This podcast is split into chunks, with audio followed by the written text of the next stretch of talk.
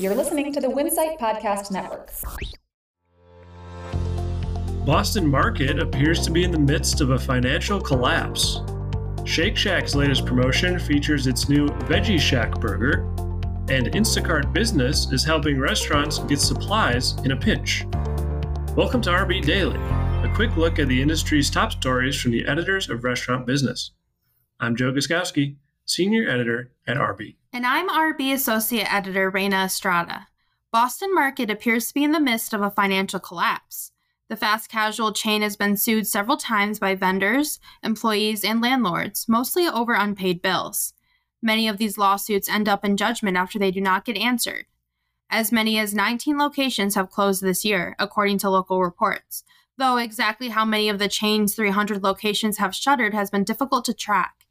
Several others have closed at least temporarily due to supply problems or unpaid utility bills, according to reports. Others that remain open are struggling with often brutal Yelp reviews. Meanwhile, the company's owner, a former Pizza Hut franchisee, was sued earlier this year by Pizza Hut, which claims they violated terms associated with an earlier $11 million judgment the franchisor awarded.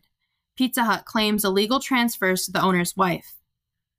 Shake Shack is wrapping up July with a Veg Out Picnic to Go, available Saturday and Sunday. The promotion celebrates the nationwide launch of the Veggie Shack burger and the chain's first location in New York City's Madison Square Park. The picnic packs are available there along with 10 other locations around the country. Each includes two Veggie Shack vegetarian burgers, a pint of non dairy chocolate frozen custard, two lemonades, and crinkle cut fries. Price is $60, but the picnic comes packed in a high end basket with lots of swag, including a frisbee, picnic blanket, ice cream chiller, Bluetooth speaker, and more. Restaurants have discovered a new solution for getting supplies in a pinch Instacart. The grocery delivery company said it learned that restaurants and other small businesses were accounting for a small but meaningful part of its orders. It's now embracing that segment with a new division called Instacart Business that's geared towards businesses rather than consumers. The idea is not to disrupt the restaurant supply chain, but to give operators more convenient access to last minute supplies. Instacart Business has been processing millions of orders per quarter, the company said. Two prominent congressional lawmakers have introduced legislation to kill the tip credit nationwide and hike the federal minimum wage by 135% to $17 an hour. Under the bill, co sponsored by Senator Bernie Sanders and Representative Bobby Scott, the changes would be phased in over a five year stretch.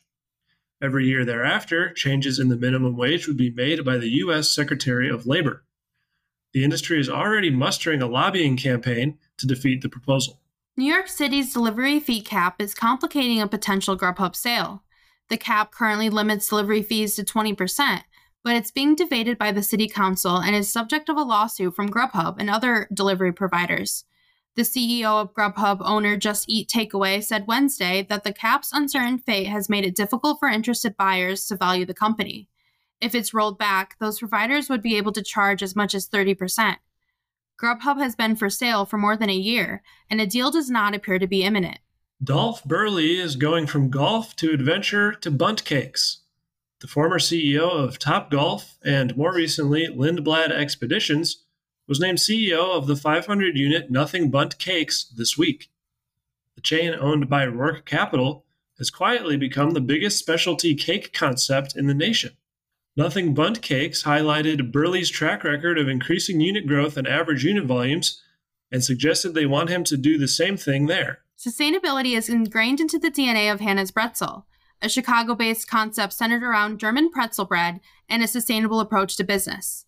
The concept has been invested in sustainability since its opening in 2005, becoming an early adopter of biodegradable packaging as well as wind and solar power.